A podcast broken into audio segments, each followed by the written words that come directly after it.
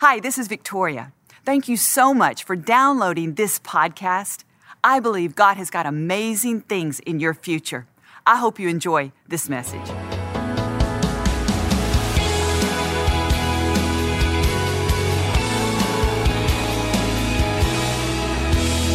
My friend had foot surgery, and the doctor told her that she would have to stay off of her foot for about a month.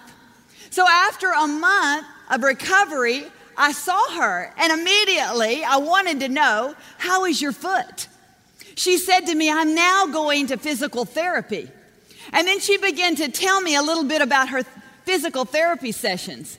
And she said to me, When I first got to physical therapy, my, my therapist said this Does your foot hurt right now? And she stopped and said, uh, No, I'm not in any pain right now. And she said, She looked right at me and said, If you're not in pain, why are you limping? It kind of took her aback for a minute. And she said, Well, I'm trying to protect my foot.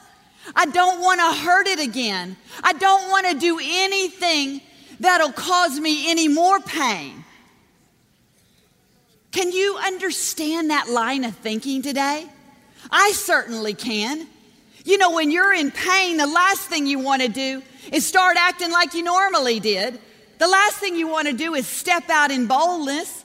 The last thing you want to do is go out on a limb because you certainly don't want to hurt yourself again. That physical therapist looked at her and she said, I need you to quit limping. She said, if you don't begin to do and walk like you normally do, your foot will not strengthen. Those ligaments will not go back in place, and you won't be able to do what you want to do. You won't be able to walk like you did before. You'll always walk with a limp. I just want to encourage every one of us to not allow pain, hurts, discouragement to cause us to walk with an emotional limp. Pain comes to all of us. Discouragement is a part of life. But we have to understand that God is bigger than all of those things combined. You see, my friend didn't even recognize that she was walking with a limp. She had to have her therapist tell her. You see, what she had done is she had formed what the Bible calls a stronghold in her mind, a wrong way of thinking. She was on the thinking pattern that she could never walk on her foot the way she used to that it would always be less than, that this foot would always be weaker than the other foot. She had to understand that she could be strong again. Then she had to work through the process. She had to begin to believe. She had to begin to do the work. She had to begin to step out and watch things change. You see, now she is well on her way to recovery because she made the choice to walk through that process and recognize she could be strong. And you know what? We all have to break those barriers of the past. We have to break those mindsets that says it'll never be good again. You'll never find another husband. The one you had left you. Those wounds they hurt. They're real, but they're a lie. They're a lie. You got to believe that you can be strong again. If you feel yourself shrinking back in fear, shrinking back because you've been hurt, afraid to try again, you can pretty much realize that is the enemy lying to you because God never decreases, He always increases. God is the God of increase. But it takes courage, it takes determination. And sometimes we need to check ourselves to make sure we're not walking with a limp. We need to make sure that that response wasn't out of pain, That response wasn't out of defense, that that response was out of strength, confidence, and love so that we can keep walking this walk of faith. Listen, don't allow your past to define your future. It doesn't have to set the pace for your future. A friend of mine was telling me about her young daughter in law and how she had just found out that she was pregnant. The whole family was so excited. Her son was just thrilled. The young girl had wanted a child, so it was just the best news she could ever think of. As everyone was celebrating and all happy, it was only a short amount of time before she realized she miscarried the baby. You see, she was devastated. Her celebration turned into hurt and pain. She began to question God. She began to doubt herself.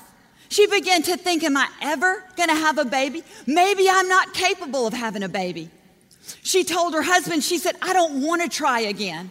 She said, I don't want to go there. I'm afraid that I can't make it through another painful situation like that. You see, she began limping. She began limping. She shrunk back. She didn't act like herself. She wasn't the lively, vibrant woman that she once was. It began to affect the entire family. You see, she was limping because of a pain that she had felt. Wasn't long after that, she found Sirius XM 128. And she began to listen to the messages of hope, of a faithful God, of a loving God, a God of strength, a God of purpose. Day after day, she listened to these messages and it began to break down that wrong pattern of thinking. It began to build courage in her and determination. She began to think, can I do this again? In fact, the defeat and the doubt turned into hope, faith, and victory. She told her husband, I want to try again to have a child. I believe that God loves me. I believe that I can do it again. And do you know recently, Christy and her husband Josh just gave birth to a beautiful baby named Mia? She fought through that barrier that would try to stop her that would try to defeat her, that would try to change the course of her destiny, her relationship with her husband, and her family line. Listen, she had to make the choice to walk through the process. Pain is real and it hurts. But let me tell you, God is the mender of broken hearts. He can heal what hurts, He can make you stronger than you've ever been before. You can't allow a bad experience to trick you into thinking you're going to have a bad life. You got to rise up in the strength of Almighty God and recognize hey, this is a limp. I wasn't designed to limp. I was designed to run. I was designed to move. I was designed to move forward in the things of God. My little nephew, Christopher, he's a big old kid. I'm telling you, that boy is so big. He plays high school football. And when he started, he, he played the defense. And that's a really rough, tough spot to play. And when he would come home the first couple of times, he, he realized the next day he'd have bruises on him. And he'd think, oh, oh man, these bruises. But he'd go back out there again. He'd come home, he'd say, I got these, these bruises. But I did my best. I did good. The next day, he'd go back out there, he'd come home, he said, I don't care about these bruises. We won. We won.